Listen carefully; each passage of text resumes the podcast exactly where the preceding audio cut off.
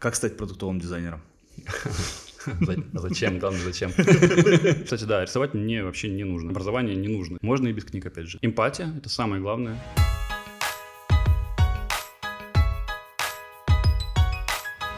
Давай начнем. Погнали. Привет. Привет. Кто такой продуктовый дизайнер? Я даже не знаю, начать широко или начать более узко. М, Короче, продуктовый дизайнер, он ближе всех, наверное, к интерфейсному дизайнеру или UX UI дизайнеру, как там кто, кто как называет. Для кого-то это зашквар там UX UI называть, э, для кого-то нет. Продуктовый отличается от просто интерфейсного дизайнера тем, что он работает над продуктом, над ним. Вот. Интерфейсный дизайнер, он может работать над разными продуктами, над разными проектами и так далее. Продуктовый работает все-таки над одним продуктом, он его пилит э, там, какое-то количество времени, пока он над ним работает. Там с нуля, не с нуля, это не важно. Вот. И, наверное, это вот единственное отличие, такое самое большое, потому что он, как э, в отличие от интерфейсного обычного дизайнера, он погружен намного больше в сам проект, в сам продукт, он знает там абсолютно все, э, как бы, начиная от интерфейсов, от экранов просто, где там что, какие кнопки у него там расположены, заканчивая вообще в целом, что это за продукт, какие у него цели, какие у него метрики и все остальное. То есть это тоже, по сути, в сфере его, как бы, компетенции, в сфере его ответственности находится.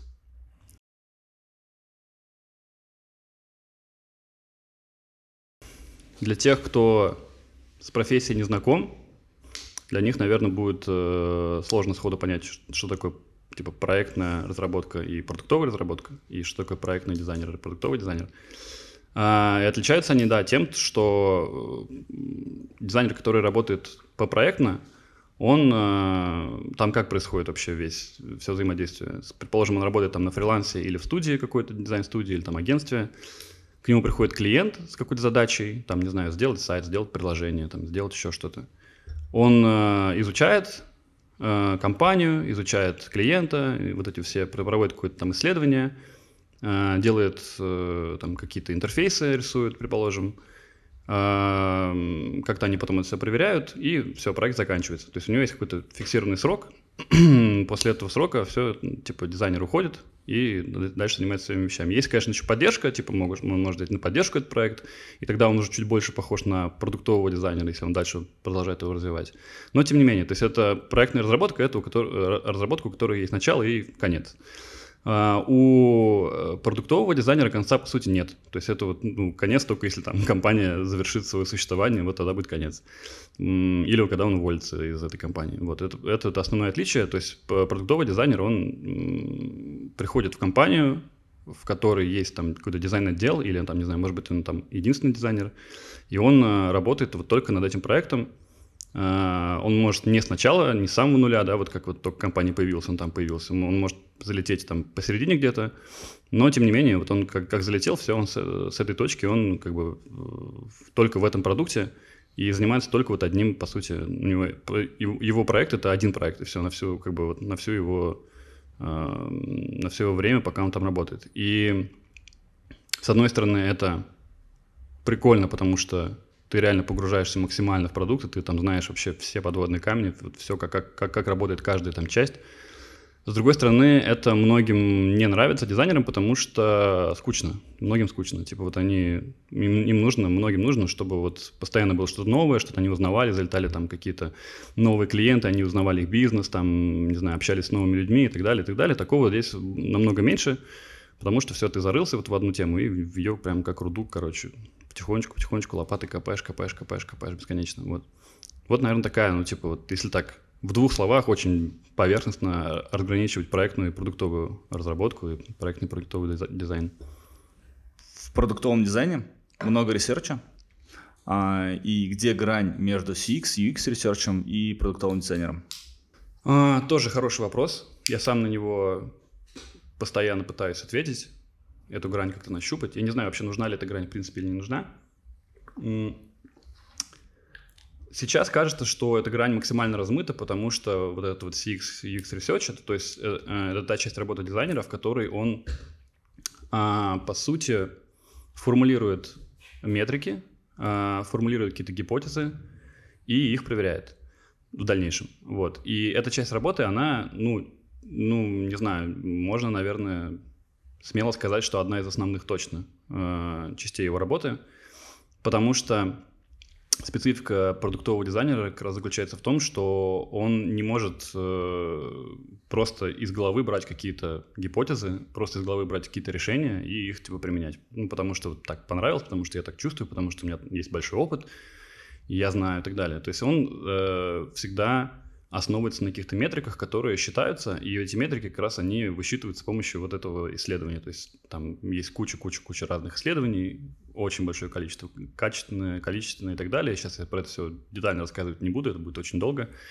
А, вот, но он э, должен, естественно, в этом разбираться, потому что если есть только UX-ресерчеры, и они приходят к нему и просто говорят, вот мы там посчитали что-то, держи, а, типа вот держи какие-то выводы и вот делай там на основе этого решения он то, то, про что я говорил до этого как раз, он будет не, не максимально погружен туда. Он будет просто иметь какие-то данные, которые непонятно как собирались, у кого собирались, почему именно эти данные собирались, а не другие. То есть, ну, э, как бы здесь он просто что-то сделает, он будет вот этим вот самым человеком, которому просто дали, и он типа вот сделал.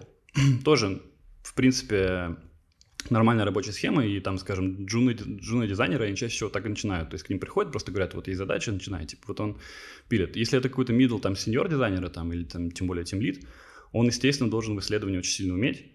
Э, и сам э, вместе с, там, с, отделом, э, с отделом ресерча, если он есть, если его нет, он сам должен все это делать, эм, потому что он должен знать своего клиента, он должен знать свой продукт, и для этого он должен прямо идти вот к этим самым клиентам, спрашивать у них, э, считать, там, типа, смотреть, как они с продуктом взаимодействуют, спрашивать, какие у них там от продукта эмоции, ощущения, удобно, неудобно, нравится, не нравится. Он должен все это знать сам, чтобы потом на основе этого какие-то гипотезы выдвигать и их как-то потом проверять. А может ли дизайнер считать себя IT-специалистом?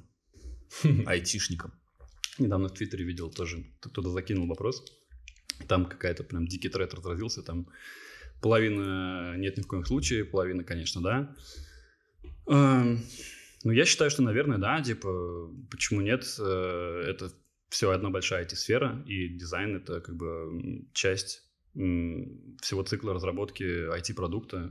Типа, мне кажется, неверно будет то, что только программисты, разработчики считаются айтишниками. Я думаю, что айтишниками считают все, и там продуктовые менеджеры, продукт-оунеры, не знаю, ресерчеры, дизайнеры, и все остальные ребята, которые над продуктом работают, которые работают там, в сфере IT, они айтишники. По сути, все, кто делает IT-продукт. Ну да, все, которые делают IT-продукты, они айтишники, а кто они еще? Ну, типа, как их еще называть? Я считаю, что да. Как стать продуктовым дизайнером? Зачем? Главное, зачем?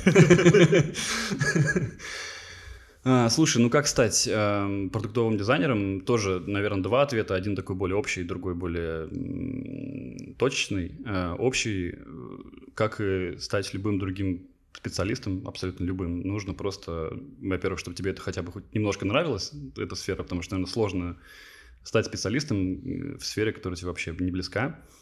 Э, быть э, не это, это все продолжается философский ответ, широкий. А, быть неравнодушным, а, я имею в виду даже не только неравнодушным к своему продукту и к своей работе непосредственно, а быть неравнодушным вообще в целом а, ко всему миру, быть любознательным, наблюдать, смотреть за поведением людей, наблюдать за тем, как они вообще взаимодействуют друг с другом, как они взаимодействуют с компьютером, с программами, с своими телефонами, ноутбуками и так далее, со всем этим миром вот только в таком случае, если ты будешь любознательным и неравнодушным, ты сможешь чуть дальше копнуть и чуть дальше как бы погрузиться, чем просто вот человек, который там как-то своими руками что-то пилит, там делает и так далее. Вот, это такой более общий ответ. А если более такой конкретный ответ, то, эм, ну, я бы, наверное, если бы сейчас я был вот с нулем знаний и хотел бы стать продуктовым дизайнером, я бы, наверное, самое идеальное, если у тебя есть какой-то друг, продуктовый дизайнер, вот, и ты можешь у него непосредственно у него что-то спросить, и он тебе там какие-то все вот подноготные профессии, какие-то там подводные камни и так далее, там, где чему научиться, он тебе сам это расскажет. Это будет круто. Если такого друга нет, то, наверное, я бы выбрал какой-то из курсов, которых сейчас там миллиард, Это тоже эм, ответ далеко не такой, типа, must-have для любого, потому что курсов сейчас миллион, и миллион из них ну, откровенно скажем, так себе. Много курсов, которые просто там у них цель заработать бабок больше, чем научить кого-то чему-то. Поэтому к подбору курса нужно относиться очень так скрупулезно и тоже спрашивать там, не знаю, знакомых, не знаю, если знакомых нет, там где-то, не знаю, может, в Твиттере, там, не знаю, еще где-то найти там дизайнеров толковых, которые тебе могут посоветовать. А, вот, ну и почему курсы? Потому что там просто дадут тебе эти знания в каком-то, какой-то, с какой-то структурой, и тебе будет просто быстрее. Ты можешь делать это сам. Например, я тоже, я никаких курсов не проходил, когда начинал, потому что я начинал очень давно, это да, просто их не существовало толком. И я набирал эти знания вот как-то откуда-то, вот, ну, просто щипал там отсюда, отсюда, отсюда. Читал это, ководство. Это, читал ководство, естественно, конечно, куда же без него. Да, и это как бы, поэтому происходило все это довольно долго, потому что структуры никакой не было. Вот, сейчас, да, сейчас э, можно взять какой-то курс, э, пройти его и дальше запрыгать куда-то джуном э, или даже просто стажером. И, и это вот, вот, этот, вот эта часть, она, ну, наверное, такая must-have для любого, я бы скажу так. То есть не сидеть с теорией просто долго и там какие-то свои проекты придумывать, еще что-то, я не знаю, делать, а прямо залетать в рабочую какую-то компанию, у которой есть свой продукт, пускай это будет маленькая компания, пускай там будет маленькая зарплата, и пускай у тебя там твоя часть работы будет тоже небольшая, но это даст тебе в тысячу раз больше понимания профессии, понимания там, того, как вообще все это делается, чем если ты просто будешь сидеть с теорией. Даже если теория очень хорошая, залетев на, на настоящую работу, ты поймешь миллион подводных камней, миллион э, каких-то мелочей, которые в курсе тебе не дадут. Или даже если дадут, ты их не поймешь, не осознаешь на своей шкуре, а это очень важно. То есть ты, есть много прописных истин, которые мы вроде знаем, но осознаем их, может быть, там спустя годы только. Хотя вроде, казалось бы, там, да, очень простая там какая-то истина. Здесь такая же история, то есть тут нужно окунуться сразу в э, работу. А где учиться на продуктового дизайнера? А, тоже хороший вопрос. Эм, ну, я бы, наверное, сейчас посоветовал из всех, вот если курсы мы берем, я бы посоветовал, наверное, Bank Bank больше, больше остальных. Я тоже какое-то время там поресечил, посмотрел вообще, какие курсы сейчас есть, что они предлагают, какой там преподавательский состав, какая программа. Мне показалось то, что у Bank Bang вот э, относительно продуктового дизайна такой самый толковый, а, самый толковый курс, ну, еще есть эм, там британская высшая школа дизайна, не знаю, есть ли у них там, наверняка у них есть факультет или какой-то тоже курс по продуктовому дизайну. Тоже довольно толковое заведение учебное. Есть э, высшая школа экономики тоже, я думаю, там тоже есть про продуктовый дизайн. То есть, ну, такие как бы зарекомендовавшие себя учебные заведения, в которых ну, с большой долей вероятности можно сказать, что, что это будет там не, ну, не фуфло какое-то, да, не, не просто ребята, которые там продают. А какое образование должно быть у продуктового дизайнера? А, да, любое. А, ну, опять же, у меня нету, нету образования продуктового дизайнера, у меня нет образования даже просто дизайнера, я вообще журналист по образованию, и как и многие-многие-многие люди в профессии. Сейчас а, классно то, что да, сейчас есть уже, появляются вот эти вот, потому что когда я тоже был, не было там особо вот курсов каких-то, не было школ, ну, их было, ну, они были, но их было очень мало, они были там дорогие и так далее. Сейчас а, они есть, и если у тебя есть как бы образование, это круто, ну, типа в этом ничего плохого нет. Я не буду говорить то, что образование не нужно, типа нет, оно нужно, это классно, опять же, я говорю, это классно структурирует в сжатые сроки, тебе дают какую-то базу теоретическую, которая должна быть в любом случае. Но если ее нет, тоже ничего страшного, абсолютно. То есть если ты там какой-нибудь, я не знаю, инженер, там, не знаю, кто угодно, э, и захотел стать э, продуктовым дизайнером, ничего не мешает тебе им стать, даже не обладая ни, никаким образованием. Ты просто можешь сам эти знания получить. И опять же, даже если ты нигде не учился, никакие курсы не проходил, а, скажем, поработал полгодика в каком-нибудь продукте, я думаю, это то, что ты уже как бы что-то понимаешь, и ты уже, в принципе, готов. Эм, у тебя какая-то база есть, с этой базой можешь жить и дальше спокойно. Нужно ли высшее образование для дизайнера? Я, короче, раньше всегда, пока был молодой, всегда говорил о том, что вот у меня нет типа высшего образования, и я, тем не менее, вот там, ну, какой-никакой успешный дизайнер, и какой-никакой там типа успешный, там, ну, человек, можно так сказать, да, не, не валяясь там под забором.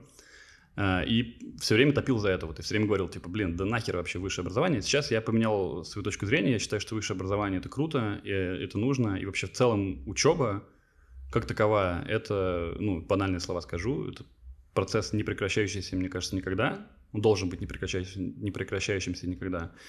И высшее образование — это круто, если оно хорошее, опять же. Если, ну вот, я учился на журналиста, я скажу откровенно, у нас там многие предметы и вообще в целом, как это преподавалось, ну, это было так себе. Были, были, были крутые примеры, но в целом так себе.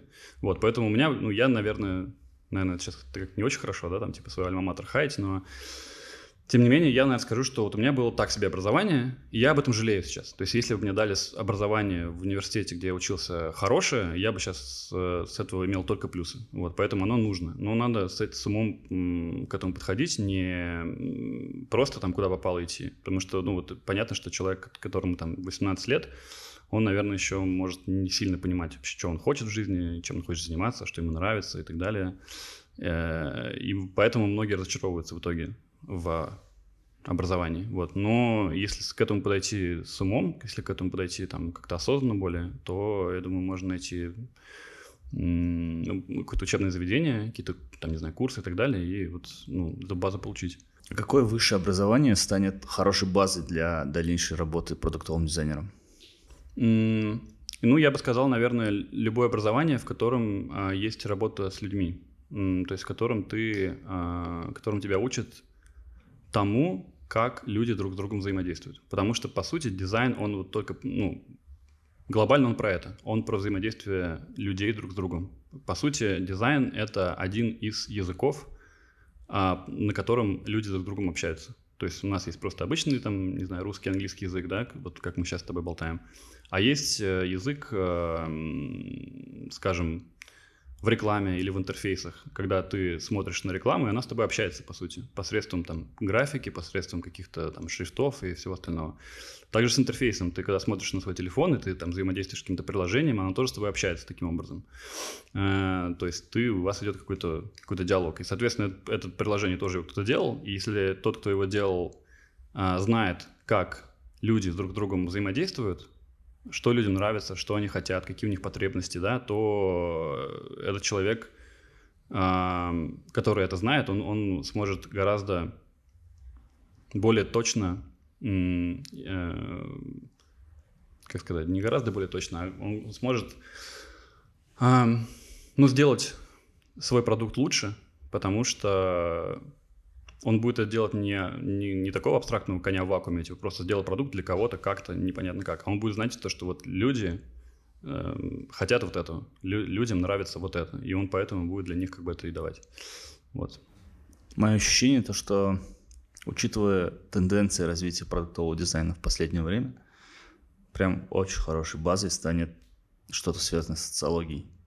Да, да, да, да. Социология, да. Ну вот как раз, опять ну, же... Журналистика тоже не будет лишним, мне кажется, если она действительно хорошо была преподана, потому что она поможет тебе как минимум правильно формировать, формулировать вопросы, а, докапываться до сути и раскручивать вот этот клубок, когда, по сути, в работе журналистов тоже очень много вещей, не лежащих на поверхности, до которых нужно докапываться. Да, да, да, да. Ну вот это, да, как раз про то, что я говорил, да, какие-то профессии, связанные с людьми. На твой взгляд, какими знаниями и набором навыков должен обладать продуктовый дизайнер? Глобально эмпатия – это самое главное. Эмпатия – это вообще то, что, то, чем любой дизайнер должен обладать в первую очередь. И, он, и чем лучше у него эмпатия, тем он лучше дизайнер, я в этом абсолютно уверен. Потому что именно эмпатия помогает тебе вот как я уже говорил до этого, понять другого человека. Это как мы, мы, по сути, по большому счету, мы как актеры. То есть мы перевоплощаемся часто в роль другого человека и должны прожить за него какой-то его отрезок времени. А, потому что, опять же, я, например, у меня могут быть свои интересы, у меня может быть совершенно там своя какая-то жизнь, но я работаю над продуктом, а, предположим, которым я сам могу не пользоваться. Ну, или там я им пользуюсь, но, не знаю, я не его там целевая аудитория. И не поэтому, фанат. Не фанат, да. Ну, как бы э, э, в этом ничего не плохого. И при этом, поэтому я должен перевоплотиться в того человека, который пользуется этим продуктом, и понять, чем он живет, какие у него интересы вообще, там, не знаю, сколько ему лет и все, все, все, вот эти, все эти вещи. Поэтому эмпатия, да, вот перевоплощение в другого человека, понимание, вот заглядывание в его, в его голову, это вот навык номер один. А какие еще навыки? струк, э, структурированность какая-то мышления в любом случае. То есть у тебя ты должен видеть взаимосвязи очень хорошо, должен их простраивать в своей голове, должен понимать, как работает большая структура. То есть ты не можешь делать какую-то часть продукта и знать только о ней. Ну, типа, вот я знаю то, что как- как-то там вот какая-то воронка маленькая, типа, как там какая-то продажа какого-то одного, не знаю, там, субпродукта происходит, а весь остальной продукт я вообще я фиг его знает. То есть у тебя должна быть структура вся в голове, как, как э, там внутри продукта, как вообще все отделы взаимодействуют, что, кто за что отвечает, как клиенты этого продукта, э, типа, как они попадают в этот продукт, да, типа, как они о нем узнают, как они там взаимодействуют внутри, как они оттуда уходят и так далее. Э, короче, это все вот им просто про какую-то структуру, то есть структурное мышление тоже очень важно. Вкус, кстати, то, о чем тоже не принято, наверное, говорить вот именно в сфере продуктового дизайнера, потому что вкус это как-то все ближе к графическому дизайну и, Сейчас и далее. иногда это зашкварно прям. Ну да, это зашкварно, типа вкус, причем это вообще вкус. Но я все-таки назову вкус, потому что э, ну, даже вот на моей практике было очень часто такое, что приходил человек, предположим, мне там нанимал кого-то на работу, приходил человек, и видно было то, что он а, навыками, там, типа, не знаю, фотошопа, там, фигмы обладает классно. То есть он прям все делает супер четко, знает вообще там всякие лайфхаки, тонкости. Но со вкусом беда, короче. И вот этого человека, чтобы ну, когда ты видишь, что он делает какой-то, какой интерфейс, вроде там все на своих местах, вроде все нормально, все вот, ну, не докопаешься, короче ну, что-то не то. Ты видишь, ну, ну, вот он, ну, какой-то вот он не секси, короче, я не знаю. Вот он, ну, не, не хочется тебе этим интерфейсом пользоваться. Вот не хочется и все. Это как, вот, это как вот с айфонами, как с продукцией Apple, да, вот, типа, в чем их там магия? Вроде тоже те же самые интерфейсы, как в Android, но почему-то вот, блин, людям хочется, людям нравится. Какие-то вот маленькие, какие-то микроанимации, как все вот, какие-то закругления углов, да, эти все вроде мелочи, но это очень важно. Это именно влияет вот на тот кайф взаимодействия, взаимодействия с продуктом и то, ради чего у тебя клиенты будут возвращаться, то, ради чего они будут пользоваться только твоим продуктом и не будут уходить к конкурентам. Вот. И вкус, он, эм, в отличие от таких навыков, он эм, намного сложнее прививается, намного сложнее. То есть обучиться фигме можно при желании за неделю. Вкус за неделю у тебя не сформируется. И вкус формируется только насмотренностью и вот опять же тем же самым любопытством. То есть ты, если ты будешь сидеть каждый день дома, а не вылезать и просто там смотреть в монитор, вряд ли у тебя вкус быстро разовьется. Ты должен, не знаю, путешествовать, общаться с людьми, выходить на улицу, смотреть, смотреть хорошие примеры, плохие примеры, там, дизайна, не знаю, кино, всего чего угодно. И у тебя таким образом будет формироваться вкус. И это тоже очень важно, я считаю. В том числе в продуктовом дизайне. А, ну вот, это такие глобальные вещи были. Еще какие-то какие навыки, ну, сейчас, ну, рисовать, кстати, да, рисовать мне вообще не нужно. Я не, многие, возможно, думают, что для того, чтобы быть дизайнером, нужно уметь рисовать. Рисовать не, вообще не обязательно, я не умею рисовать, я вообще мало знаю дизайнеров, которые умеют рисовать. Потому что сейчас дизайн, особенно продуктовый, это больше такая инженерная работа, наверное, даже, чем какое-то какое-то рисование. Да, вот. у тебя есть дизайн-система. Да, у тебя дизайн-система, по сути, ты из нее там что-то собираешь. Ну, вот это, наверное, так, как бы глобально вот так. Э, возможно, для начинающих дизайнеров это звучит, типа, знаешь, э, налил воды, сказал ни о чем, типа, чувак, скажи конкретно, что надо уметь. А, ну, если конкретно, то да, типа учитесь, там, не знаю, инструментам, фигме учитесь в первую очередь. Сейчас на данный момент фигма это, наверное, номер один для любого, там, не знаю, Sketch, Figma. Но, опять же, не циклитесь на инструментах. То есть, если ты выучил фигму, это не значит, что ты продуктовый дизайнер. Вообще не значит ни разу. А, вот. Скорее, да, здесь даже навыки сейчас такие же, опять вот то, про что ты говорил, там общение с людьми, да, вот какие-то интервью, вот даже интервью, скажем, если ты научился а, хорошо брать интервью, это даже больше тебе даст э, пользы в продуктовом дизайне, чем то же самое владение фигмой. Потому что, мне кажется, фигмой может сейчас там тот человек, который вообще никогда в жизни не видел, вообще не дизайнер, ему там два часа объясни, он что-то уже сделает, потому что она очень простая. Отличается ли набор навыков и знаний от сферы, в котором работает продуктовый дизайнер? Ты имеешь в виду продукта конкретного? А, Или, я думаю, типа, даже... Сфера типа там финтех? Да, да, да, про сферы. Сферы больше это финтех, это тех, mm. телеком и все такое. С одной стороны, нет, опять же, опять же возвращаясь к, к тому, что типа глобальные люди, они везде одинаковые, у них глобально одинаковые потребности. С другой стороны, конечно, да, потому что в каждом продукте есть своя специфика, в каждой сфере есть своя специфика, и какими-то продуктами мы пользуемся, ну, скажем, не знаю, какие-то продукты, какие-то продукты у нас там, скажем, какие-то повседневные, предположим, даже есть, да, ну, там, не знаю, вот, там Яндекс Еда, предположим, кто-то там каждый день заказывает еду. А есть какие-то продукты, которыми ты можешь пользоваться, не знаю, там, раз в год, не знаю, какую-нибудь э, страховку на машину оформить, предположим. И это совершенно разные паттерны поведения человека. Вот у него предложение одно стоит, у него предложение другое стоит. По сути, два предложения, два продукта, но совершенно разные паттерны поведения, совершенно разный флоу, э, совершенно разные сферы. И здесь, да, как бы специфика важна. Э, понять ее, ну, ты сможешь только опять же, погрузившись в нее, поработав в ней ну, нет, нет смысла сейчас во все кидаться, да, типа, если вот у меня нет никакого знания, я сейчас пойду сейчас про финтех узнаю, там, как, как это все работает, потом узнаю, там, не знаю, про тех, там, потом, не знаю, про ритейл узнаю. А, и эти знания, ты, опять же, их не получишь, вряд ли, вряд ли получишь их в теории. Тебе, опять же, нужно туда залетать, просто вот, скажем, если тебе нравится финтех, там все, там, наверное, в финтехе больше, чем в других сферах, все э, а, опирается на цифры. То есть там вообще, ну, как бы там метрики прям очень-очень четкие. То есть ты там все, если, если не напрямую, то косвенно влияет на деньги в любом случае. И при этом какое-то маленькое решение может очень сильно повлиять на деньги. То есть буквально какая-то вроде незначительная часть, которую ты поменял, она может сильно на это повлиять. Поэтому там, наверное, может быть ответственности чуть больше, потому что как бы денег больше, да, и риски больше. А специфика такая вот, что там, наверное, меньше какого-то такого не, ну, креатив в голове вертится слово, но это совершенно не то слово, а меньше такого... Свободы. Меньше свободы, да, какой-то каких-то гипотез, которые ты просто из башки взял, типа, и погнали. Вряд ли в финтехе тебе такое позволят сделать. То есть там без метрик ты вообще шаг влево, шаг вправо не сделаешь. А какие задачи обычно выполняет продуктовый дизайнер? Своей повседневной работе? Ну, опять же, зависит.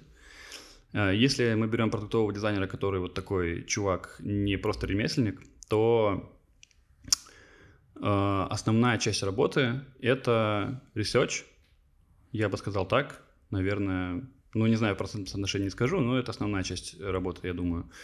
Он ресерчит, не знаю, конкурентный анализ постоянный у него происходит. То есть вот ты, если в каком-то продукте работаешь, у тебя точно есть какие-то конкуренты, ты постоянно там чуть ли не каждый день к ним заходишь к ним в продукт, смотришь, что у них поменялось, что у них нового, какие они решения приняли, почему они такие решения приняли, там вообще в целом, куда сфера движется, куда рынок движется.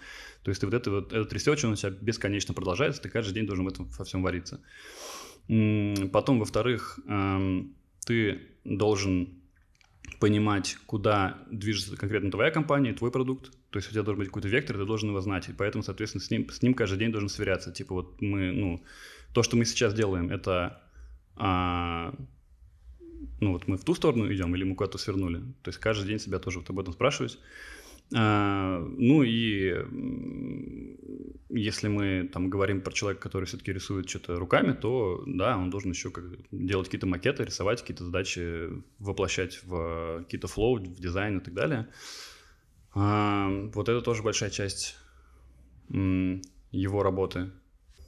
Ну, формирование гипотез, да, это понятно. То есть вот как раз то, что после ресерча происходит, ты должен тоже многие, наверное, ошибочно думают о, о, о том, что у тебя есть какие-то метрики, какие-то цифры, и ты сразу же после них точно знаешь, что делать. Типа, ну вот, вот получили цифры, пошли, пошел, сделал вот такой интерфейс. Но это не так. То есть тут, тут нет такого, то есть ты не машина, которая просто там как-то перерабатывает задачи и в любом случае выдает какой-то результат. Ты, естественно, должен сам что-то придумывать, у тебя в голове должны какие-то рождаться идеи, и они именно появляются вот у тебя, как у дизайнера, там не, у продукт-онера может не, не быть этой идеей. То есть он, он может прийти к тебе просто с проблемой, а как ее решить конкретно как, да, вот решений тоже может быть много. Даже если ты уже практически все знаешь, что у тебя должна быть на экране вот форма, кнопка, какая это будет форма, какая это будет кнопка, где она будет находиться, там, да, не знаю, какого она будет цвета там и так далее. Какие-то такие вещи, они не всегда очевидны. И ты должен понимать, почему ты делаешь конкретно вот такой интерфейс, почему там такие формы, почему там такие отступы, почему там такие цвета, почему там такая анимация. Ты должен, ну, то есть это тоже не просто так берется из головы, потому что мне так нравится. Потому что вот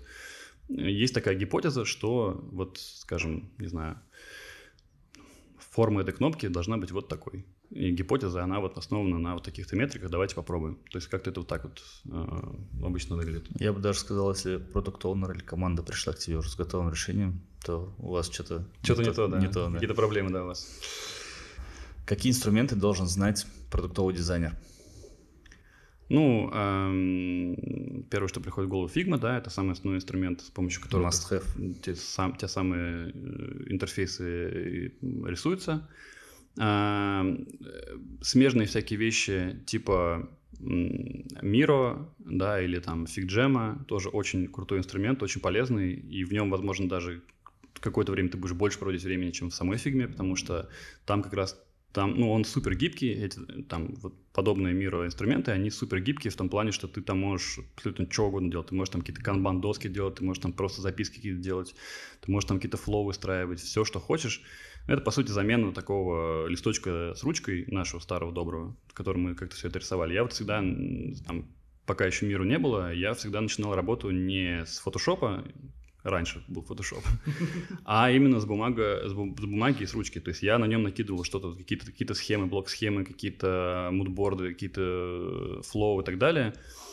Поэтому этот инструмент тоже очень важный, и это сто процентов ты будешь его использовать. Ну, какие-то инструменты, вот, типа взаимодействия, там, типа Slack и так далее, где, -то, где вы с командой общаетесь, или особенно если вы э, не работаете не in-house, а у вас remote э, работа. Эм, что еще? Какие еще инструменты классные есть?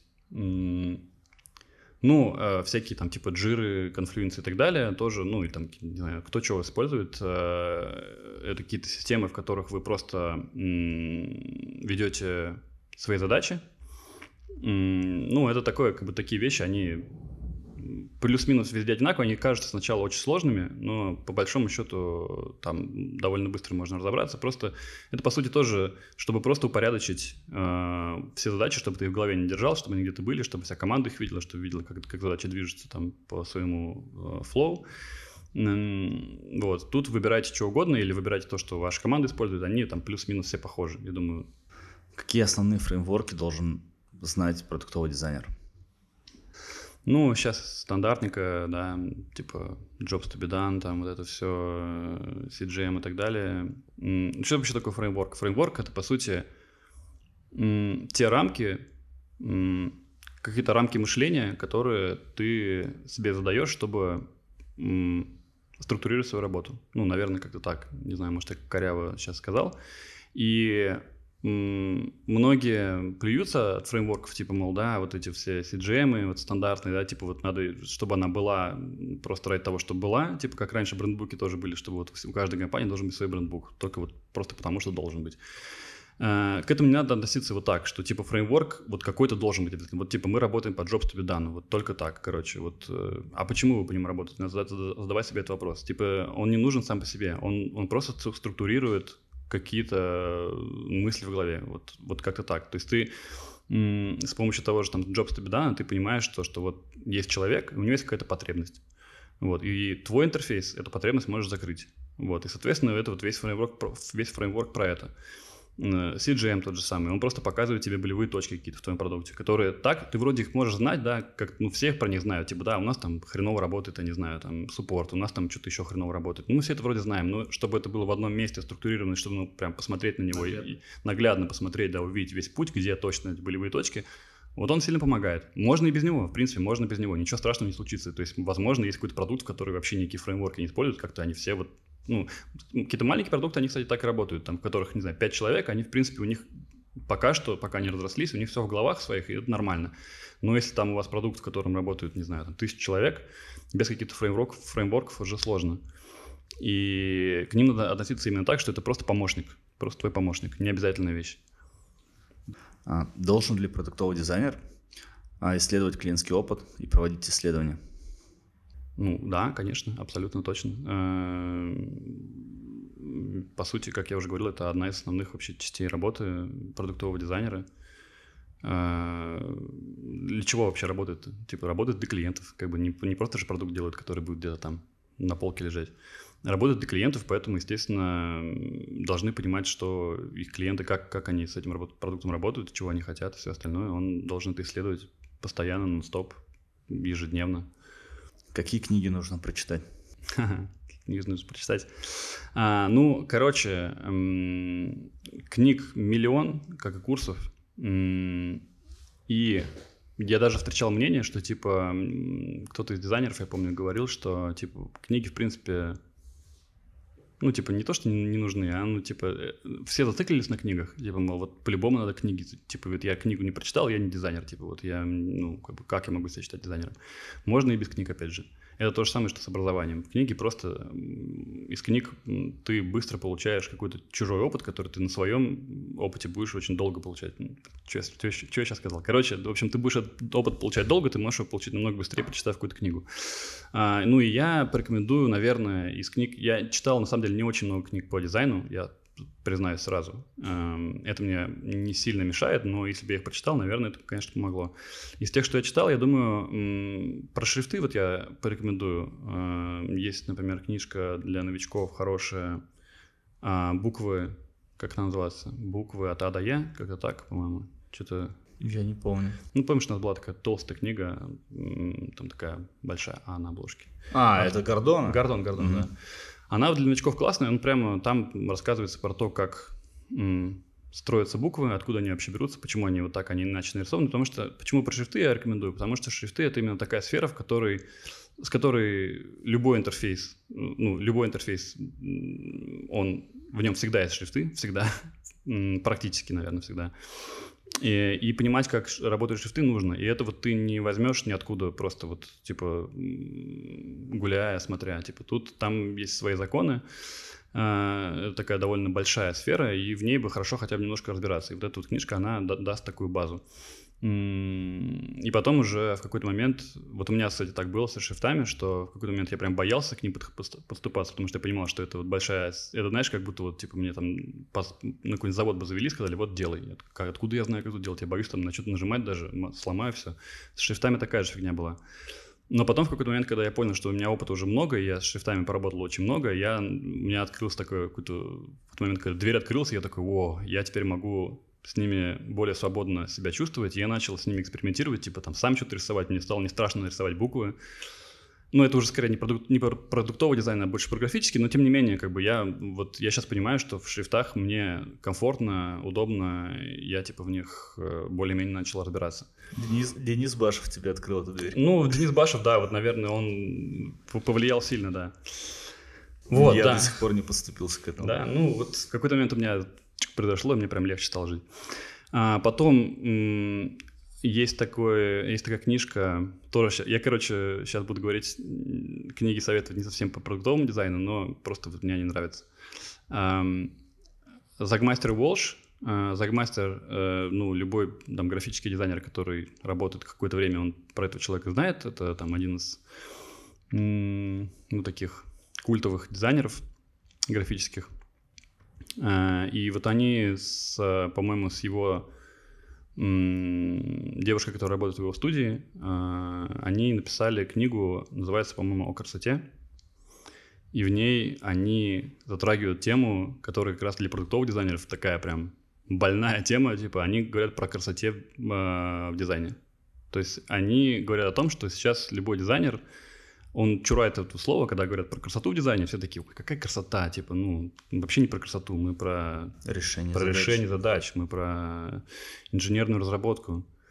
Красота вообще тут рядом не валялась. Но на самом деле это не так, это все-таки не так. Типа, красота все-таки, она не маловажную роль выполняет в дизайне, тем более, и про нее многие забыли, поэтому я вот рекомендую эту книжку почитать.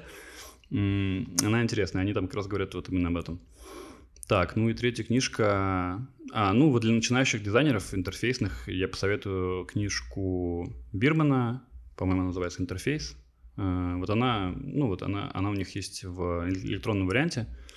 И она вот очень доходчиво базовые какие-то вещи про интерфейс рассказывает. Вот если у вас нет никакого опыта в этом, она прям вот хорошо зайдет. Про T-Shape. Какие дополнительные скиллы, знания э, в этом направлении нужно качать, чтобы быть продуктовым дизайнером?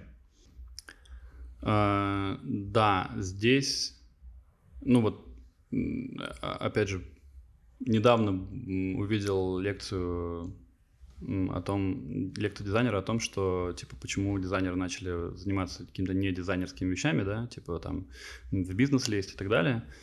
Но вот в, в плане продуктового дизайна все-таки сейчас это нужно, и сейчас нужно реально, например, вот понимать про бизнес, да, понимать про то, э, как как работает бизнес твой, в, в, в том продукте, в котором ты работаешь, как работает именно бизнес, как, откуда берутся деньги, э, типа, э, как работают э, воронки, да, то есть э, это вроде бы не так, если сходу сказать, это вроде не дизайнерские какие-то вещи, да, типа бизнес, какие-то деньги, какая-то там, не знаю, бухгалтерия, какая-то экономика, вот эти все вещи, это вроде вообще далекие вещи. Но на самом деле это все нужно знать, потому что ты, по сути, своими решениями, своими интерфейсами, ты влияешь на эти вещи, ты влияешь на бизнес. И поэтому в отрыве от э, понимания того, как твой бизнес построен, сложно это будет сделать. То есть, ну, да, нужно немножечко изучить всякие вот эти вот там, э, как они, э, как, как эти э, метрики-то, РППУ, вот это все, вот это вот. Да, да, короче, вот, ну, я сам в этом пока плох, э, плохо разбираюсь, но вот если ты их, как бы, если ты там выучишь вот эти хотя бы несколько там основных бизнес-метрик, да, тех же самых, если будешь понимать, как, как твой бизнес работает, э, то это будет плюсом. А потом, что еще? Ну, разработка всегда была крутым смежным скиллом для дизайнера, то есть какое-то программирование, не знаю, front-end, back-end, если ты в этом что-то понимаешь. Ну, прям... как минимум front-end э, это всегда да, было, да. Всегда было, потому что, ну, если ты хотя бы понимаешь, как это работает, то есть не обязательно там что-то уметь код писать, но если ты, по крайней мере, понимаешь, как вот разработчик будет твой, э, там, твои интерфейсы потом реализовывать, это тебе даст намного больше плюсов, потому что нарисованная на экране картинка — это вообще далеко не работающий интерфейс. Ты можешь там, пока ты рисуешь, ты думаешь, что это будет работать так, а потом, когда это попадает в разработку, что-то там нажимается, что-то двигается, что-то увеличивается, какие-то формы, как, как, как, как это все живет — если ты это вообще не понимаешь, как это все живет, то тебе придется много-много-много раз переделывать, тебе придется много-много-много общаться с разработкой, которая ты на своем языке каком-то там тарабарском разговаривает. Если ты его не понимаешь, это будет сложно. Это будет прям, тебе придется через эти дебри пробираться. Вот, поэтому, да, какие-то основы в разработке было бы классно получить. Ну или как минимум просто вот заобщаться, знаешь, там за кружкой пива с разработчиками, просто поболтать о его работе, что вообще, как они там, вот, как они у себя что делают, просто чтобы понимать хотя бы базу. Вот, э, что еще? Uh, ну, мен, какие-то менеджерские способности тоже, я думаю, это крутая вещь. Типа, если особенно ты хочешь расти дальше, uh, не в такого чувака, который там ремесленник, а в чувака, который такой чуть больше, чуть более про, там, не знаю, не знаю, в продукт-оунера какого-нибудь, да, или там дизайн-директора, или дизайн-лида, то менеджерские способности тоже must-have, то есть ты должен понимать, как людьми управлять, как э, сделать так, чтобы команда эффективно работала, как-то коннектить людей друг с другом, да, там знать про то, почему люди выгорают и все остальное. То есть вот это как бы вот эти вещи, они тоже не лишние, потому что, опять же, команда, твоя команда это не роботы, как бы, да, это все живые люди, и у них там свои могут быть проблемы, свои какие-то заморочки, они могут быть ленивые, они могут быть какие угодно, и нет такого идеального, идеального продукта, который ты закинул задачу, она там в любом случае переварилась и готова. Там всегда какие-то сроки летят и так далее, и ты, как бы, если ты, у тебя есть какой-то опыт в, в менеджерстве, ты понимаешь, вот, как это все разрулить, как это вот по ходу дела там какие-то углы сгладить. вот. Как тебя, как человека, и твой взгляд на мир меняет профессия продуктового дизайнера? Ну, э, банально, начиная с того, что ты просто везде вот эти вот шрифты видишь, да, типа, э, и везде там, вот куда ты не глянь на улице идешь, там смотришь, э, не знаю, те же самые приложения в твоем телефоне, какие-то, не знаю, вывески, рекламы и все, что вот связано с дизайном, ты в этом видишь уже не просто, как остальные люди, какие-то картинки и все, а ты их сразу разбиваешь, знаешь, так как, как Neo, короче, видишь код, разбиваешь на составные части, типа, понимаешь, ага, вот тут он выбрал, типа, вот такой вот такую композицию, а тут вот он выбрал такой шрифт, а вот здесь вот в этом приложении э, понятно, почему вот здесь у нас такой экран появляется. Висячий есть, предлог. Висячий предлог, все эти вещи, да, то есть ты как бы, ты, короче, начинаешь видеть весь этот скелет во всем, э, что э, иногда негативно сказывается, потому что от чего ты хочешь просто получить какие-то эмоции, и все, вот не, не хочешь понимать, почему ты их получил. Просто, блин, что-то дали, ты такой, классно, а тут ты не, уже не просто классно, ты такой, а, ну да, все понятно, как это сработало на меня, угу, я, все понятно, да, вот вы хотели этого, так вы это получили, да, ну классно, молодцы. То есть ты такой уже всю эту вот а, подноготную разбираешь в голове. Ну да, то есть вот ты, по сути, для тебя весь мир становится вот этой вот самой матрицей, как для Нео, то есть ты видишь уже не просто там стены, пол, потолок и так далее, ты видишь какие-то э, каких-то людей, которые все это сделали, и ты думаешь о том, почему они сделали именно так. Вот, типа, почему? Почему такой цвет использовали? Почему они вот, вот так вот это все расположили здесь? Короче, постоянно, это, постоянно в голове вот это все. Это, ну, это, с одной стороны, круто. Типа, круто. Ты даже не работая, по сути, ты какой-то, какие-то, какой-то мыслительный процесс в голове идет, и потом ты это можешь использовать в работе. Ты там придешь и такой, ага, слушай, я там вот увидел ребят, как ты разобрал это в голове на каком-то на автопилоте просто разобрал, и ты пришел и такой, слушай, а что если попробовать так же? Очень больной вопрос для всех начинающих дизайнеров. Вообще, мне кажется, не только для дизайнеров, а для всего рынка а, как наработать портфолио для начинающего продуктового дизайнера? А, ну, э, вопрос стар как мир, ответ, в принципе, тоже стар как мир. Нужно... Два, вернее, два ответа. Первый ответ а, нужно не ждать, пока тебе дадут какой-то проект, его сделать и положить в портфолио, а нужно самому этот проект создавать. Как ты его создашь, это уже твое дело. Ты можешь сделать проект для друга за бесплатно, ты можешь придумать вообще проект полностью в голове, какой-то абстрактный, совершенно не имеющий ничего общего с реальностью, и сделать его и положить в портфолио. Ты можешь просто залететь кому-нибудь, э, подать там 100 резюме и сказать, ребята, там я могу поработать за хлеб там типа первое время, если вы поймете, что я крутой, и дальше давайте берите мне нормальную зарплату. Ну, то есть вариантов много. Здесь основной ответ заключается в том, чтобы не ждать, то есть не ждать у моря погоды, не стоять типа вот когда же ко мне прилетит первый мой проект, чтобы я его положил в портфолио. Не нужно ждать, иди и делай его. Как, как ты будешь его делать, это уже зависит от твоей какой-то мотивации в целом твоего запала. Вот, и люди, у которых этот запал прямо глаза горят, они гораздо быстрее входят в профессию. То есть они понимают, что они вот из ничего могут сделать что-то. Вот прямо здесь вот на коленке что-то придумать, что-то сделать, что-то нарисовать, что-то показать людям. Я знаю, что ты, как и я, проводил много собеседований и набирал команды. А, из-за каких качеств ты бы не взял человека в команду? Продуктового дизайнера? Как, может быть, не парадоксально это прозвучало бы, первое, наверное, качество, из-за которого я мог не взять человека в команду, это вот именно какие-то софт-скиллы. То есть это то, когда ты видишь, что человек будет токсичным в команде. А если чувак офигенный профессионал, если он там просто суперзвезда дизайна, но ты знаешь, что он придет в команду и развалит ее через месяц, типа вот он, не знаю, он там ноет, он там типа обсуждает с людьми их зарплаты, да, или там шушукает за спиной, или, я не знаю, еще что-нибудь такое, вот он какой-то такой человек. И какой бы он крутой профессионал не был, я его не возьму на работу, потому что последствия будут гораздо хуже, чем профит от его скиллов хардовых. А, это первое. Второе, из-за чего я бы не взял, это если видно, что человек на собеседовании совершенно, ему совершенно пофиг вообще твой проект, твой продукт и в целом ваша команда. Такие тоже бывали, которые сидят такой, ну я да, я умею, типа, а что у вас за продукт? У нас вот, это, вот этот продукт. А, ну ладно, ну все понятно, да, ну окей, хорошо сделаю. То есть он может даже прийти, даже не знать вообще, куда он пришел. Типа он там дослал сотню резюме, и типа там у него а, какое-нибудь десятое собеседование за день, и он ему вообще, в принципе, плевать, куда идти. Вот таких я тоже не, не беру, потому что, ну, такие люди, они вряд ли что-то толковое тебе сделают. Человек, человеку все-таки должен нравиться продукт, все-таки должен нравиться то, чем он занимается, и, и он должен с интересом на, на, на, на собеседовании, с интересом про это говорить. Как ты считаешь, э, есть ли гендерная дискриминация в профессии? Хм, интересный вопрос. Конкретно в продуктовом дизайне как будто вообще нет. Вот как будто вообще я не замечал.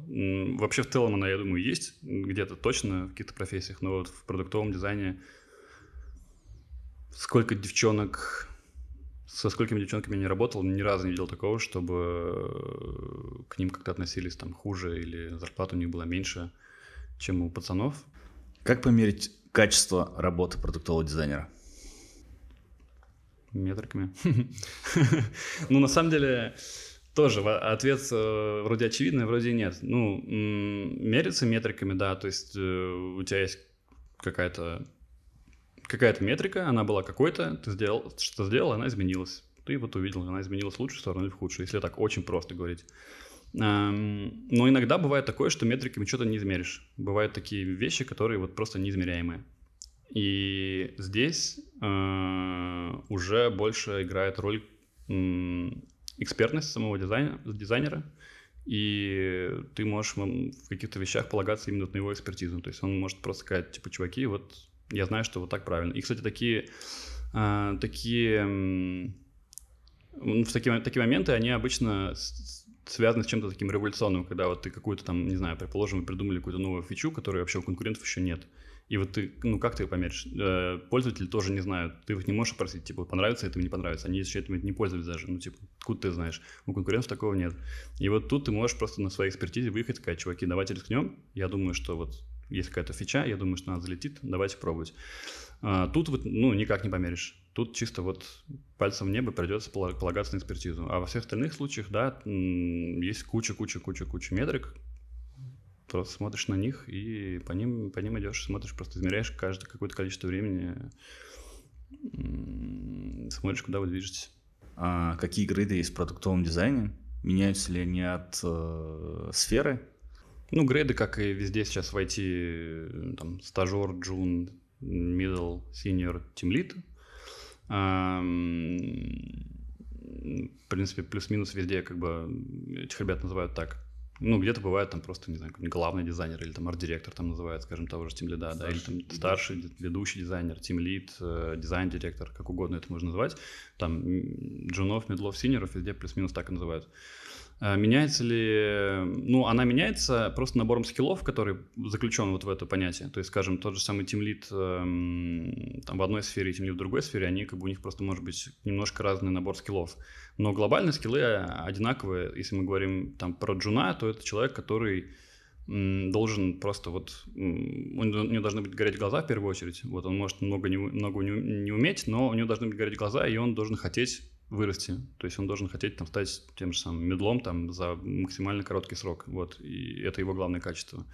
Там у мидла у него уже чуть больше, должно быть больше ответственности уже. Он должен какой-то вот просто, кроме хардов, он уже должен набирать эти самые софты, софт-скиллы какие-то, там, не знаю, чуть-чуть помогать джунам, чуть-чуть кого-то менторить, да, чуть-чуть э, знать там в менеджмент и так далее. Для лида менеджмент вот это вообще там уже становится одним из основных э, скиллов. То есть он должен уже вот как-то управлять командой, он должен уже вот этим быть таким осьминогом, который свои щупальца везде засунул и вот как-то этими ниточки дергает. Вот, ну и везде они примерно, я думаю, одинаковые, да, только просто там, не знаю, в, там, в финтехе или там в техе, типа, просто, скажем, тот же самый тимлит в там, финтехе, он должен знать просто про, там, про свои метрики, да, про свои бизнес-процессы, чуть больше понимать. Как понять, на каком грейде ты сейчас? Хороший вопрос. Тут э, либо у вас в компании это все прозрачно устроено, и типа у вас есть прямо какая-нибудь типа табличка там, да, где у тебя есть какие-то набор, не знаю, скиллов, там ты по ним сверяешься со своим, не знаю, э, тем же самым там, дизайн-лидом, он там проводит тебе performance review, ты сверяешься, понимаешь, где ты сейчас находишься, понимаешь, что тебе нужно, чтобы там повысить свой грейд, когда это, когда это произойдет и так далее. Если такого нет, прям такой четкой какой-то схемы, то да, это все просто идешь к там, своему какому-то руководителю, там, team лиду или еще куда-то, кто у вас там главный, и прям говоришь ему, типа, чувак, хочу performance review. Где-то это можно называться так официально performance review, а где-то это может называться просто, типа, давай поболтаем о моем, типа, о моей карьере. вот так. То есть, и ты просто с ним а, говоришь, типа, чувак, вот я к вам устраивался там джуном, типа, вот прошло полгода, мне кажется, я уже не джун. Давай об этом поговорим. И он, соответственно, вы с ним говорите, да, обсуждаете, какие задачи ты делал, что ты, какие у тебя планы дальше, какую ответственность тебя ты хочешь или не хочешь брать. Вот, соответственно, после этого разговора вы можете прийти к какому-то решению, что он может сказать, типа, давай вот смотри, смотрим на тебя там еще там месяц, предположим, вот у тебя есть вот такие вот сейчас у тебя есть задачи, а, если все окей, то вот через месяц еще раз собираемся и там делаем тебя медлом, условно говоря. В кого я могу вырасти по карьерной лестнице, а, работая продуктовым дизайнером? Ну, опять же, если мы берем вот эти вот грейды, по которым я говорил, ты просто можешь по ним идти. Типа, и там вырасти из, из там джуна в тим лида, предположим. А, но ты можешь и не вырастать в тим лида, если ты не хочешь. Не обязательно каждый дизайнер хочет быть вот этим вот менеджером, да, дизайн-менеджером, который там будет управлять больше, чем рисовать. Возможно, ты просто супер крутой спец, который умеет классно делать интерфейс. И в этом, опять же, нет ничего плохого, это круто. А, и ты хочешь просто копать именно вот в это больше, больше, больше, больше. Ты можешь какие-то там смежные харды, всем там та же самая анимация, не знаю, хочешь выучить, может там 3D хочешь выучить, может еще что-то, может программирование немножко хочешь выучить. Окей, типа не вопрос, ты можешь просто э, оставаться там на позиции какого-нибудь там условно медла, по факту, э, и в дизайн лида не перерастать, но ты будешь крутым медлом, который, которого тоже на рынке просто с, ну, с руками, короче, оторвут. Эм, и как бы здесь многие считают, что это просто типа такая стагнация, что типа я не расту. На самом деле нет, нифига. Я знаю много дизайнеров, которые просто не хотят расти. Вот, вот именно вот по так, в таком векторе. Они хотят расти в глубину, как бы, а не в там, высоту. Могу ли я, работая 5, 10, 15 лет в своей сфере, вообще никак не связанной с IT или с дизайном, а, прийти и стать продуктовым дизайнером? Вообще легко. И я думаю, что сейчас мир такой, что ты можешь кем угодно так стать, ну, наверное, там, за исключением там, врачей, да, архитекторов и так далее, которых все-таки тебе нужно обязательно получить э, образование, которое получается довольно долго. Э, продуктовым дизайнером вообще спокойно ты можешь стать, кем бы ты до этого не работал. Эм, как я уже говорил, все зависит только от твоего там желания, и можно там за год в принципе, вообще спокойно до какого-то медла вырасти с нуля полного. Если ты впахиваешь, если тебе это интересно, если ты там потребляешь теорию пачками, и ты в практике с головой где-то где работаешь вообще спокойно. В кого я могу конвертнуться в IT, а, если продуктовый дизайн мне не зашел? Первое, что приходит на ум, это ну вот типа продукт менеджер или продукт оунер предположим, если ты понимаешь, что, что вот в тебе больше, да, каких-то... То есть ты, ты понимаешь, как работает продукт, ты понимаешь, как вот, ну, как это все, как это все вообще, как эта машина едет, а, но тебе не так интересна сам, сама сфера дизайна. Ты можешь спокойно туда перепрыгнуть, потому что дизайнер, он все равно, как я говорил, он частично выполняет эти роли, и продукт менеджера там, или продукт оунера и если ты понимаешь, что тебя туда клонит, просто потихонечку-потихонечку туда сам пере, пере, перебегаешь, типа больше берешь ответственность на себя а, в плане там каких-то, отвечаешь за какие-то метрики, отвечаешь за какие-то там показатели, а, чуть больше руководишь людьми, и все, пожалуйста, погнали. Программиста того же самого тоже, наверное, можешь, но тут все-таки больше тебе придется там по ночами сидеть и код учить. То есть это такое, ну, как бы это тоже из одной сферы, как бы ты можешь, опять же, общаться со своими разработчиками больше, да, там, типа, залетать к ним в чатики говорить, типа, ребят, можно я вам там вас немножко помучаю, задаю вопросы. Круто, что, ну, если ты находишься в компании, где айтишники прям рядом с тобой, это круто, потому что как я уже говорил, все-таки теория важна, но поболтать вот с кем-то, с каким-то практиком это намного эффективнее.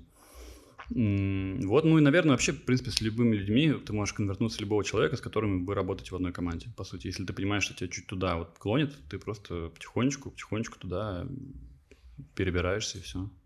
И мне кажется, в этом вообще нет ничего плохого. И в IT человек мне кажется, два-три раза в жизни может спокойно поменять специализацию. абсолютно.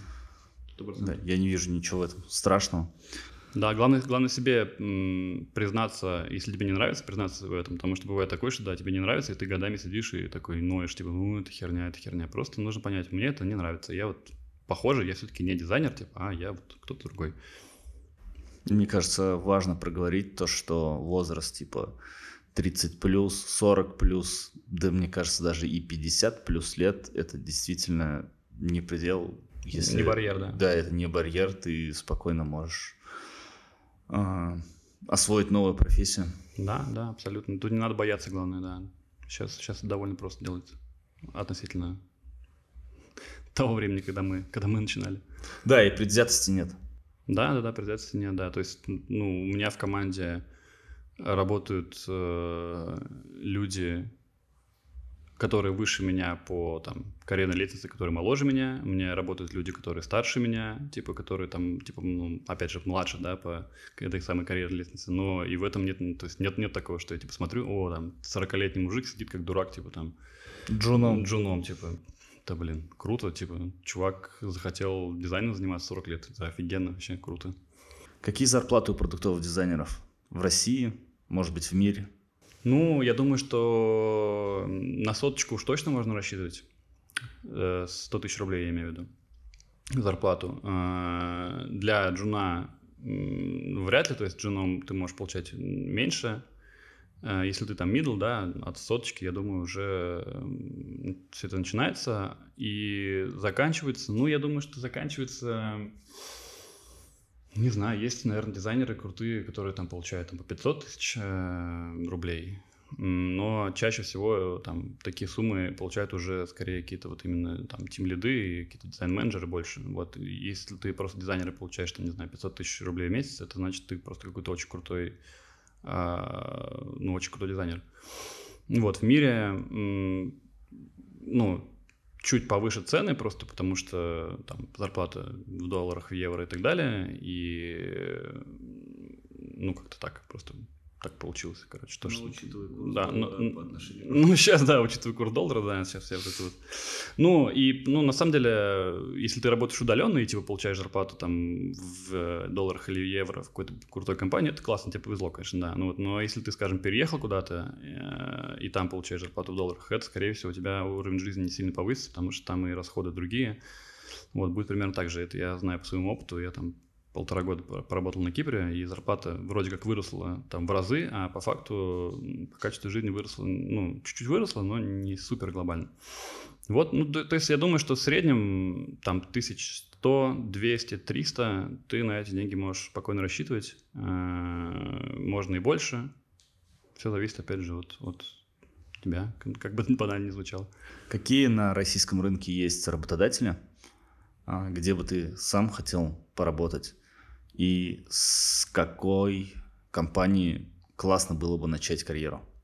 А, ну, не открою тут Америку. Я думаю, Яндекс, Яндекс, Тиньков сейчас, конечно, Тиньков сейчас уже буквально за последние полгода э, ушел от этого рейтинга прям резко, да, таких крутых работодателей. Раньше вот он там точно был. Э, ну вот Яндекс остался. Э, для начинающего будет круто туда залететь, да, там неважно в какую команду Яндекса, э, потому что это прям там тебе прям про продукты, про продуктовый подход сразу очень много ты поймешь, там очень много тебе про это расскажет, и ты набьешь кучу шишек. Но эм, лично я эм, сейчас мне не, не особо интересны такие большие компании, мне интереснее, наоборот, маленькие стартапчики, э, потому что нет вот этой бюрократии, мне вот не очень нравится бюрократия, все вот эти вот, знаешь, какие-то ритуалы, типа там каких-то планерок, дейликов бесконечных и так далее, которые делаются часто просто ради вот того, чтобы просто были. Вот назначили делики каждый день, там когда-то очень давно, и вот они идут. И там на многих деликах все сидят, типа, такие, что мы тут делаем вообще, о чем мы сейчас будем говорить, вроде не о чем говорить моделик есть, надо, надо пойти. Вот, поэтому мне нравятся маленькие команды, какие-то стартапы, где вот этого пока нет, где э, чуваки просто такие, типа, просто фигачим, погнали фигачим.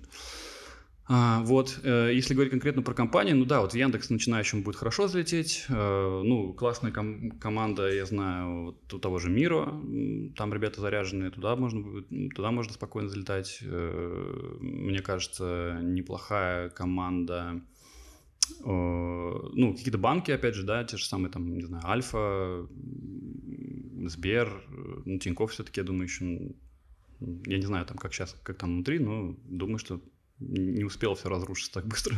Ну, как минимум, продуктовые подходы. Ну, продуктовые и... подходы, да. Вот, то есть, такие вот, да, крупные банки, там тоже классно, я думаю, ты можешь много опыта получить. Э, всякие Skyeng, тоже там там вроде неплохо. Ну, короче, просто берите какие-то вот такие айтишные крупные компании, можно пробовать туда, просто вот тем же самым джуном или там стажером, и там тебе дадут большую базу. Дальше ты уже поймешь, что тебе нравится. Ты такой же, как я, типа, тебе нравится там маленький стартап, или тебе все-таки комфортно там в больших корпорациях и там расти. Как думаешь, как может трансформироваться профессия продуктового дизайнера в ближайшие 5-10 лет?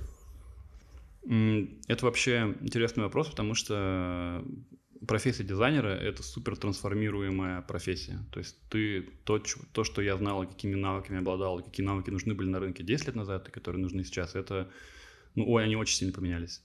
И они очень сильно будут меняться дальше. И здесь поэтому один из основных, кстати, софт-скиллов — это вот адаптируемость. То есть нет такого, что ты чему- чему-то когда-то выучил, и все сидишь на этом ровно, на жопе ровно, типа, и все, вот я набор скиллов у меня есть, который я получил давно, и фигачу.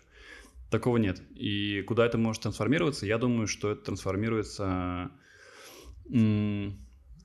Ну, технологии на это очень сильно повлияют, естественно, как, как и всегда. Если там сейчас вдруг стрельнет какой-то там VR, AR и так далее, соответственно, ну, дизайнерам придется сильно уходить там в те же самые 3D, возможно, да, возможно, в какие-то интерфейсы, которые будут уже не, там, ты не рукой будешь на них тапать, да, или с клавиатуры набирать, а это, возможно, будет там какое-то движение, не знаю, взгляда или еще что-то, вот такие вещи. И тебе это нужно будет все заново узнавать, это нужно заново понимать, как, как будут люди с этим взаимодействовать и так далее. То есть это полностью, полностью перевернет мир вообще скиллов дизайна. Мне сложно сказать, ну, вот какую конкретно сферу, но вот, возможно, VR, AR, возможно, это будут вообще уже какие-то там через, не знаю, лет 20, может, это будут вообще какие-то там чипы, которые там, не знаю, встраиваются там куда-то тебе в голову, и ты с помощью этих чипов там взаимодействуешь с интерфейсом, то есть вообще совершенно та история, которая сейчас вообще ничего не понятна, и, соответственно, тебе нужно вообще полностью с нуля там все учить. А, или там какие-то линзы, да, вот сейчас я недавно читал новость, то, что какую-то линзу уже с AR типа протестировали, и там что-то какие-то результаты уже есть, типа она что-то показывает. Вот, ну то есть, эм, ну, ответ такой, что нужно быть готовым к изменениям всегда. То есть э, они постоянно происходят, и через, думаю, лет через 10 мы, опять же, не узнаем профессию дизайна, вот как, как мы знаем ее сейчас. Какие минусы могут быть э, в работе продуктовым дизайнером?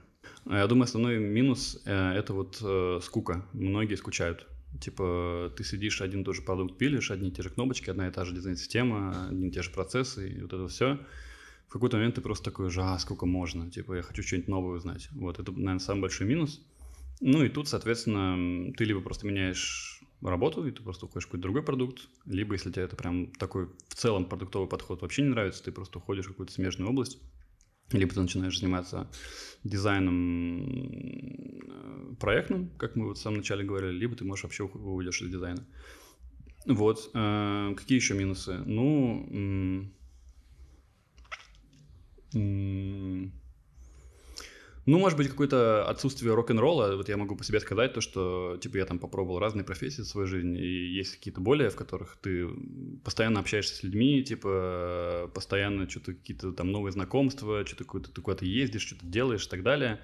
Здесь, по большей части, ты, конечно, да, там, ну, если ты в офисе работаешь, ходишь просто по офису, типа, если ты удаленно просто сидишь дома, там, смотришь в экран и так далее, то есть нет такого драйва, рок-н-ролла, когда ты постоянно что-то там на движухе, вот. То есть, если кому-то, вот, если кто-то по темпераменту такой человек, который не любит сидеть скрупулезно, что-то ковыряться, то, наверное, тоже. При каких «если» не стоит идти работать с продуктовым дизайнером?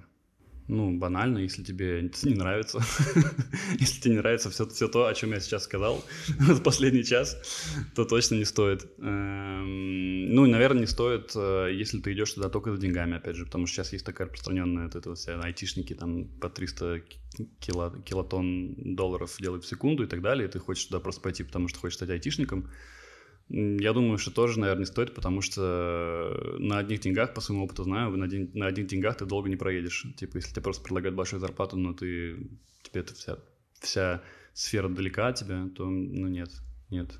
Каким ты видишь путь в продуктовые дизайнеры с нуля?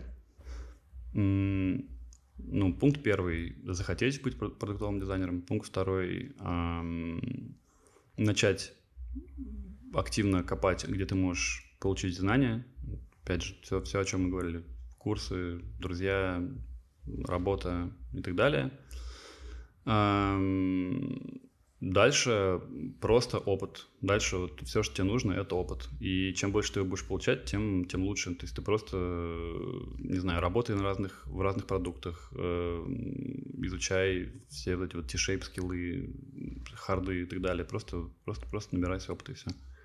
Вот, ну, то есть вход, вход простой, а дальше по накатанной, на самом деле, идет все уже. Типа, ну, там, как бы, там, я думаю, сам разберешься.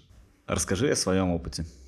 А, я начинал лет 15 назад с э, фриланса, как и многие, просто решил, однажды просто увидел в ЖЖ Лебедева, Артемия, нашего небезызвестного, почитал пару, пару его постов, что-то такое его прикольно, дизайнер, а что такое вообще дизайн, и что-то начал вот э, какие-то книжки читать, что-то какие-то посты и так далее, и так далее, и начал работать на фрилансе, просто вот так же брал какие-то заказы у друзей там и так далее. Потом в какой-то момент у нас была такая студия Knock в Казани, э, на тот момент очень крутая. И я думал, что я, когда стану там супер крутым дизайнером, там через 10 лет, я, может быть, к ним попаду. И так получилось, что это была первая моя студия, куда я пошел работать, потому что они там делали школу, и типа лучшего студента брали на работу. Вот я стал тем самым лучшим студентом, и дальше все понеслось как-то. Вот я проработал в Нокноке дизайн-студии два года, потом уехал на Кипр, меня позвали работать на Кипр тоже в продукт. Поработал там полтора года, потом вернулся сюда, и вот мы, собственно, тут мы и встретились. Uh, да, работали с тобой вместе в дизайн-студии Altavision, uh, сколько, 7-8 лет. Uh, я не проработал, вот там работал дизайнером, потом вырос до директора. Потом, короче, в какой-то момент меня дизайн дико достал. Ну, нас всех Нас достал. всех, да. То есть тут, тут уже наша общая история начинается. Нас всех дизайн очень сильно достал, мы просто устали от клиентов, устали от многих вот этих вещей, и что-то сделали перерыв такой на два года, начали заниматься Ютубом.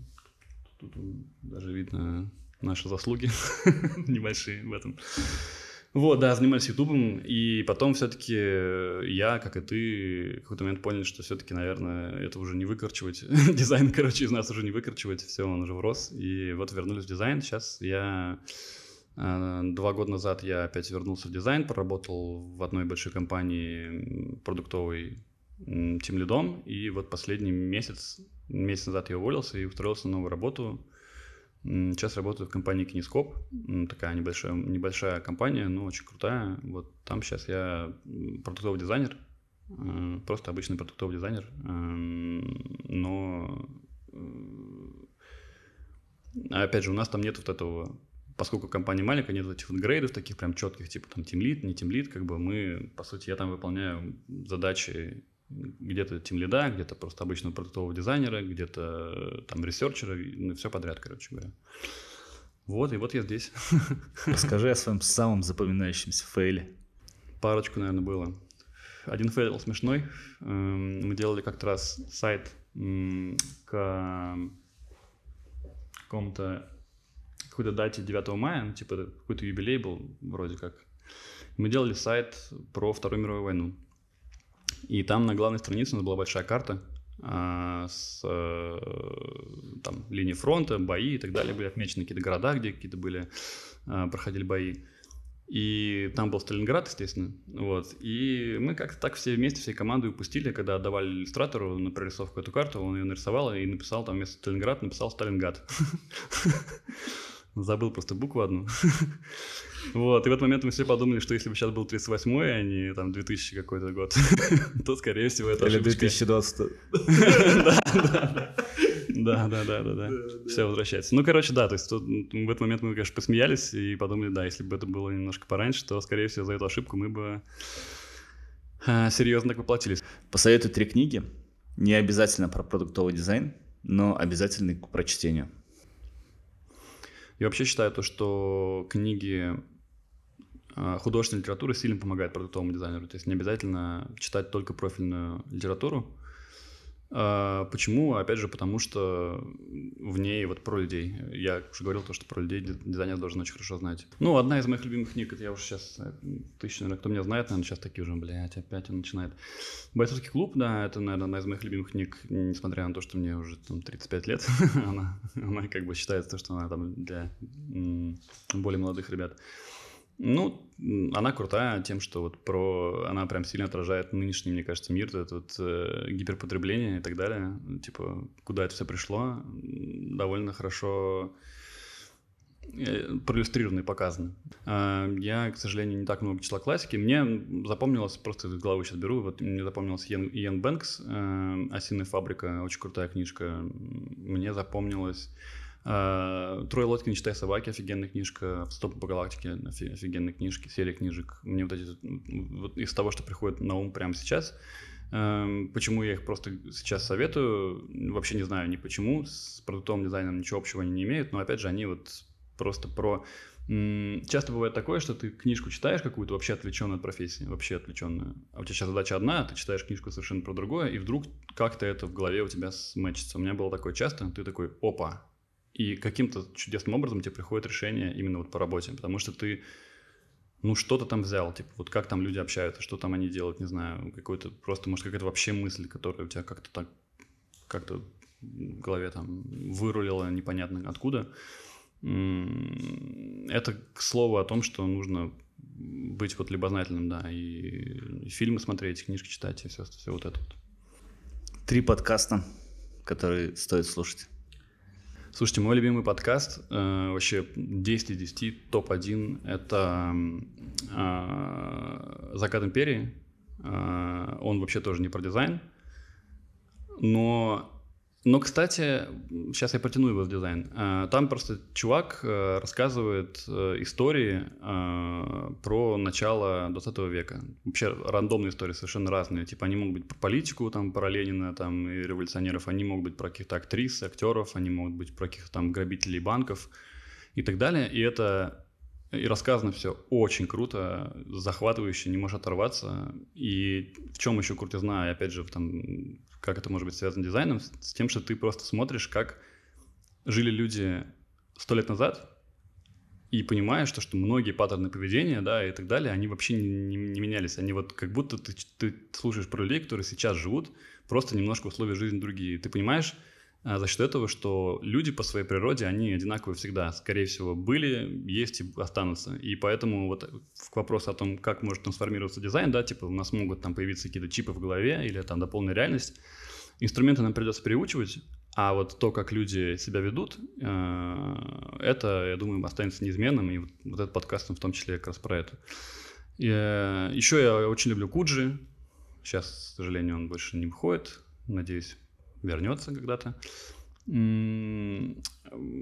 Просто офигенно, не знаю, просто офигенный подкаст. Э, Коняев крутой, я вообще люблю очень научпоп, и тоже советую всем дизайнерам науч, ну, типа в научпоп по немножечко погрузиться, потому что там, ну, опять же, есть, есть книжка вот, «Мозг и душа», например, или еще какие-то э, книжки про мозг, которые тоже очень много дают понимания о том, как люди, почему они принимают какие-то решения, почему они думают так, а не иначе, какие там у нас заложены какие-то механизмы, которые работают без нашей воли, хотя мы думаем, что, типа, там, мы сами себе хозяева, да, и, типа, вот, что мы решили, так и будет, на самом деле многие вещи вообще не работают в голове не так. И ты, когда понимаешь, как это работает, ты, опять же, лучше понимаешь людей, ты, это лучше работает на эмпатию.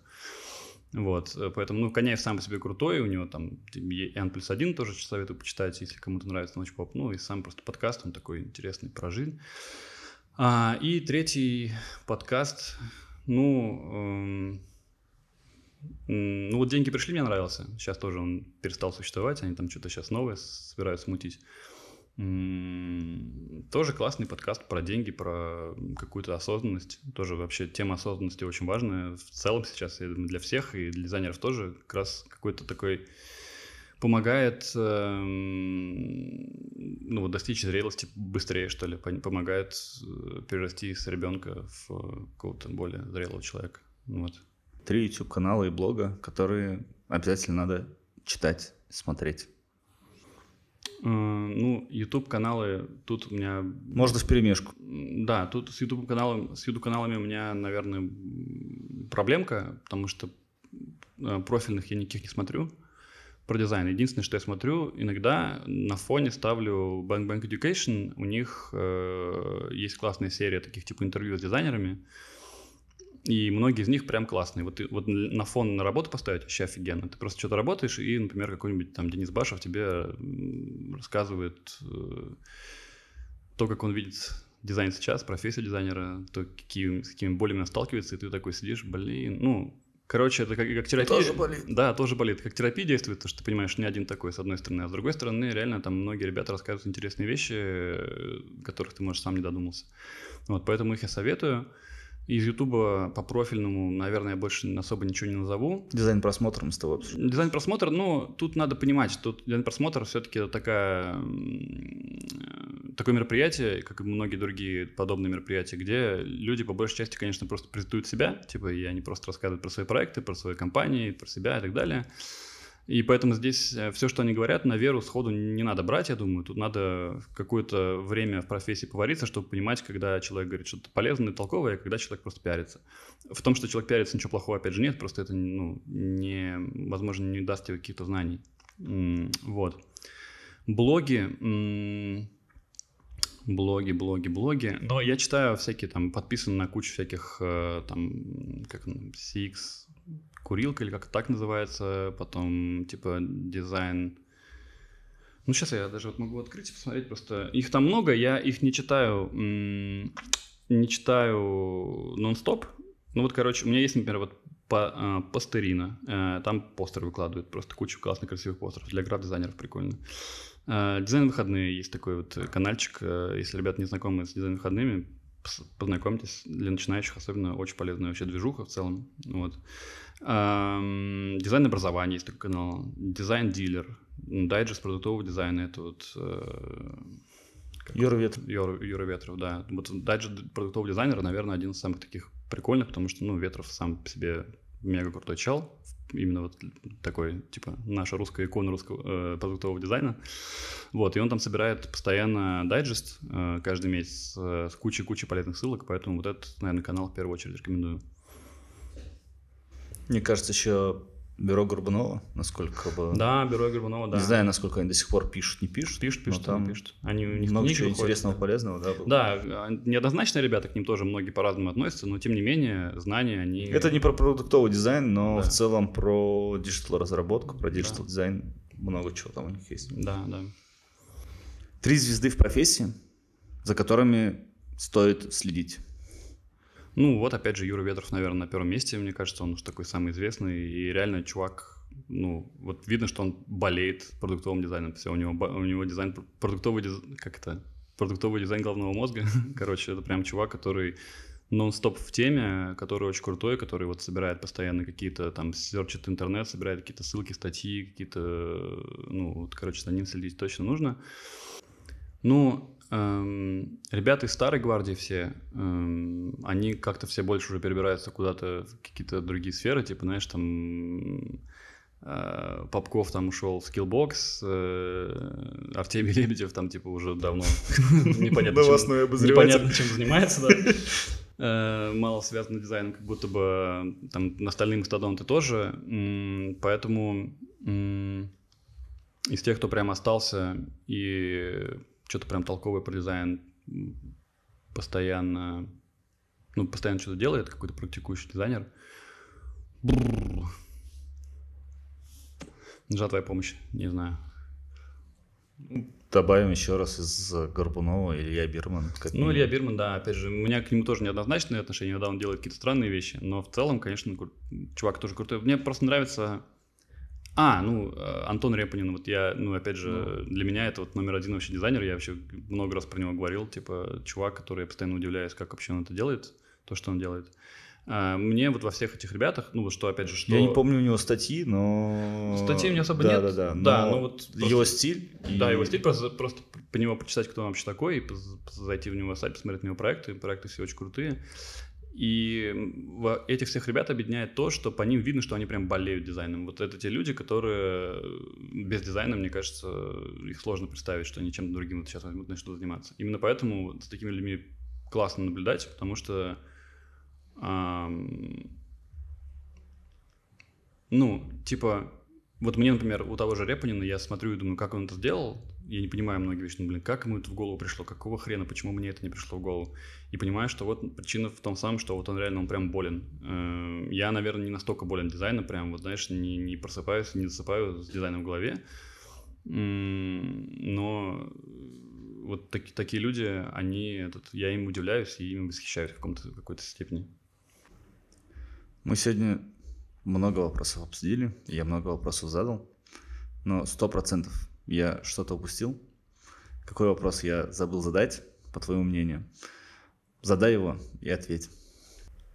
Возможно, вопрос про то, что если, скажем, вы в какой-то степени в теме дизайна уже крутитесь, если вы не вообще вот с нуля пришли, то наверняка за последнее время вы слышите вот это вот постоянно продуктовый дизайн, продуктовый дизайн, продуктовый дизайн. То, что вот именно сейчас почему-то все именно в продуктовые дизайнеры, не какие-то другие, а именно продуктовые. Все, кто были интерфейсными дизайнерами, там, не знаю, даже графическими, веб-дизайнерами, сейчас все становятся продуктовыми дизайнерами. И типа вот, ну почему? А, и ответ на этот вопрос, почему? Потому что рынок вот стал, а, рынок созрел, рынок стал более зрелым и более осознанным. То есть э, люди, компании поняли то, что такая схема, именно схема продуктовой разработки, продуктового дизайна, она наиболее эффективна сейчас, потому что вот э, все люди, которые работают в продукте, они там на 100% только в нем, и они на 100% э, занимаются этим продуктом, на 100% обладают там всей информацией про этот продукт, всеми метриками и так далее. И поэтому сейчас все, все больше все туда уходят. А не потому, что это просто какая-то модная профессия, типа вот как там в какой-то момент юристы стали модные. Типа нет, потому что вот именно рынок, до, рынок дозрел, рынок дорос до этого.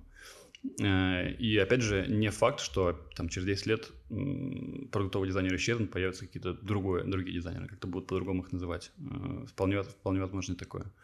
Вот. Но сейчас, да, если вы, если вот э, те качества, те харды, софты, про которые мы много говорили сегодня, если вы их чувствуете, что вы ими обладаете или вам они интересны, то да, продуктовый дизайн, наверное, сейчас самая такая для вас, ну, типа, та сфера, куда надо идти.